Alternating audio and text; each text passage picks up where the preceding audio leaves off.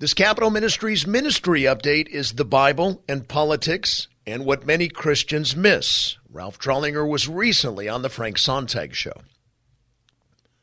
Weak teaching from American church pulpits, a counterfeit gospel posing as Christianity that massacres the gospel, and believers misunderstanding politics and the Bible on a grand scale.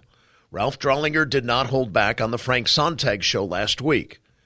Drollinger, president and founder of Capital Ministries, discussed believers in politics and the failings of the American church, among other topics, during an hour long interview with Frank Sontag on his popular Los Angeles, California drive time talk show Friday, December the 18th, that is aired on 99.5 KKLA.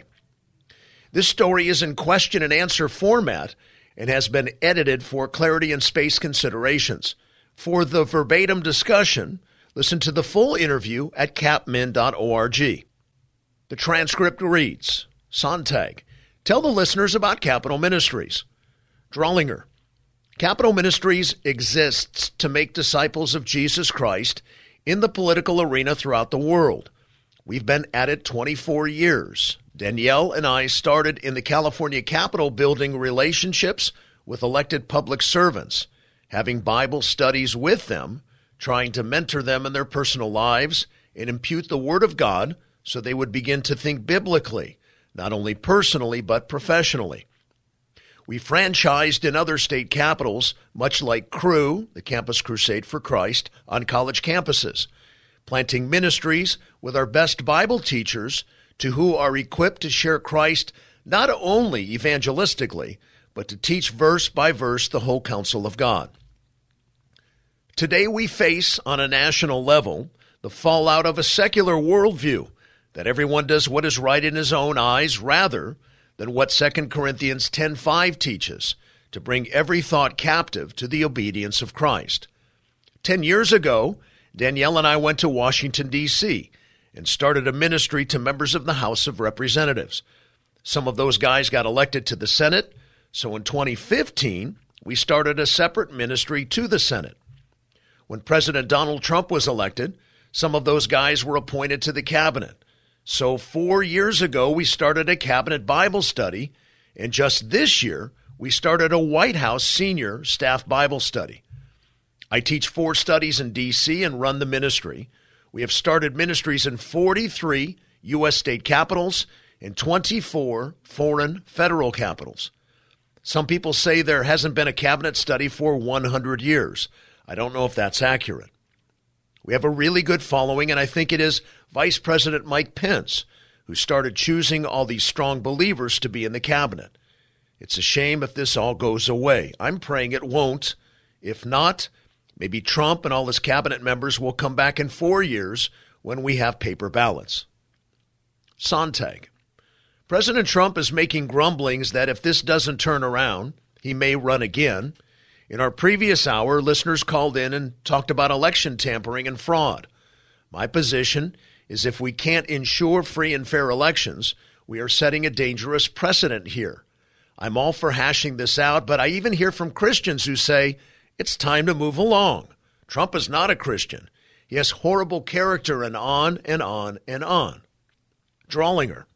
I don't buy that simply because in the wisdom literature and Proverbs, Solomon says to his son Rehoboam, who would be the next leader of Israel, where there are no oxen, the manger is clean. But remember this, much increase comes through the strength of the ox. Proverbs 14:4. The fact is, we are in a fallen world and everyone has character deficiencies. If you live in a fishbowl like the White House, those weaknesses are in clear view, especially when you're being hounded by the media. So I don't think those issues are especially theologically applicable. God created five institutions on earth. Government is just one of them, and that institution doesn't have, exegetically speaking, a litmus test as to character qualifications for holding office. Certainly, 1 Timothy 3 and Titus 1 give quite a litmus test for those elevated to church leadership. But you don't see that in the Bible for the state. What you do see in the New Testament is that God's purpose for the state is to reward those who do good and punish those who do evil. Or, as it says in Romans 13:4, Government does not bear the sword for nothing. And so suffice it to say, if God's purpose for the state is to punish evil or be a moralizing force in a fallen world, which is actually a form of restraining grace when you think of it, who can best do what God ordained that institution to do should be your choice for president. As systematical theologian Wayne Grudem points out, that does not mean there is no floorboard for character, but the bar is not set as high for character qualifications as it is church leadership. Sontag. So, what does it say about those of us who are Christians who don't examine the biblical positions and policies that these administrations affirm or deny? Drollinger. Matthew 7:16 says you will know them by their fruit. To be objective, not political, you have to say, what is the fruit of each party platform? Which one measures up biblically better than the other? What candidate will best manifest biblical precepts versus the secular precept of every man doing what is right in his own eyes? And when you start thinking through that lens, I don't see how you can possibly vote for the Democrat platform, no matter who represents it, just because it is so foul biblically. Sontag. Capital Ministries has been in the crosshairs of the media. Drollinger. Yes, often. Just because we stand on, Thus saith the Lord. It's not my opinion. I'm just trying to be a good waiter bringing the meal out from the chef's kitchen. If the media want to eat it or not, it's up to them. But I'm not going to change the diet on the way out of the kitchen. Sontag. Is this an indictment of the Western Church and, in a sense, many years of getting away from the true doctrine? Now we've got progressive Christianity, theological liberalism, infiltrating the church. And people think they're Christians, but they look to the Bible and they think, well, this was written 2,000 years ago. Maybe it doesn't apply so much today. Drollinger, Yes, I think you're really onto something there. You've seen my studies. I have quite a few on theological liberalism and what it is, and that it is not Christianity whatsoever. For example, Raphael Warnock, who is running against Senator Kelly Loeffler in Georgia, he's just a rank apostate. He is a theological liberal. I guess the best way to explain the difference between the real thing and the false thing is to look through the lens of J. Gresham Machen, a professor at Princeton Theological Seminary 120 years ago. He and his colleagues left Princeton when the school went into theological liberalism, and they founded Westminster Theological Seminary. J. Gresham Machen was the main person standing up against the widespread ingestion of theological liberalism in the American church, especially our mainline Protestant seminaries. Prior to that, mainline seminaries had a high view of Scripture. There were a lot of confluences that theological liberals use. One was supposedly a lack of biblical archaeology to support the Scriptures, and another was called higher criticism which questioned the legitimacy of evidence for the manuscripts. These confluences came together and they powerfully formed a view that basically is not biblically in any of its doctrines. They have a different view of Christ, that he is not salvific. He's just a good person, a humble humanitarian. They have a different view of sin, that it is ecological or environmental and not really personal, and on and on.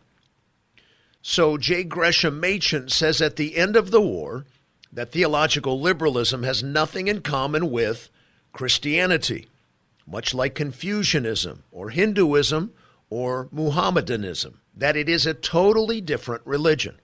But the problem, he says, is it claims the same name, Christianity, and therein lies the huge confusion.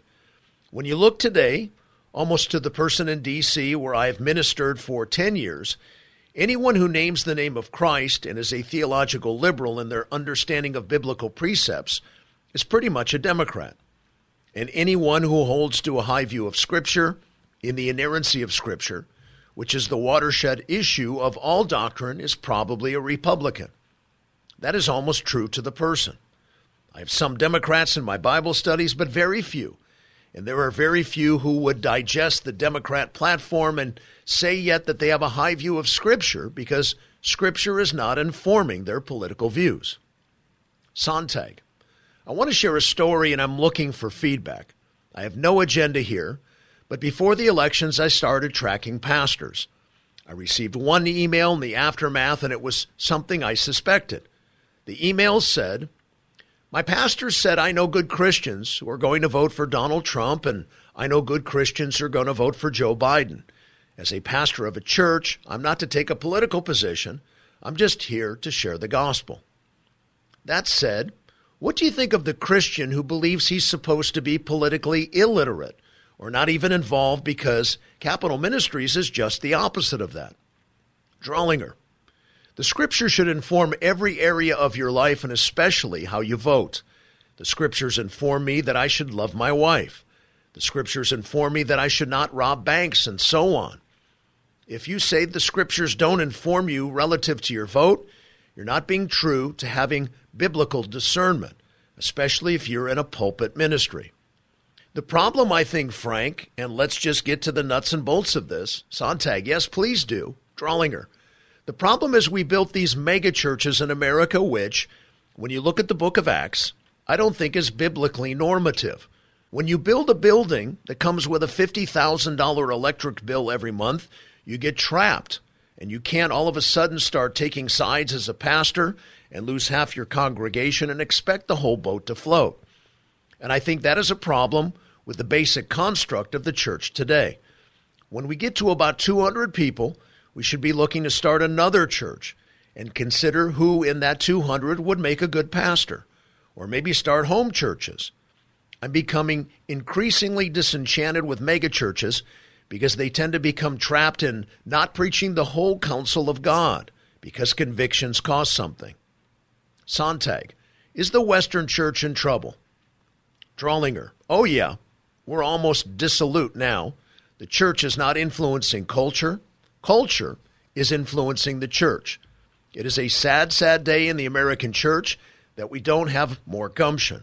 The very fact of what we're talking about illustrates that. It is so clear when you look at what Scripture says about pro life or homosexuality or all these major issues that are mediated every day. If you can't see those issues through the lens of Scripture, then it says something about those who are teaching you or lacking in teaching you. Again, if you would like to listen to the entire interview, go to capmin.org.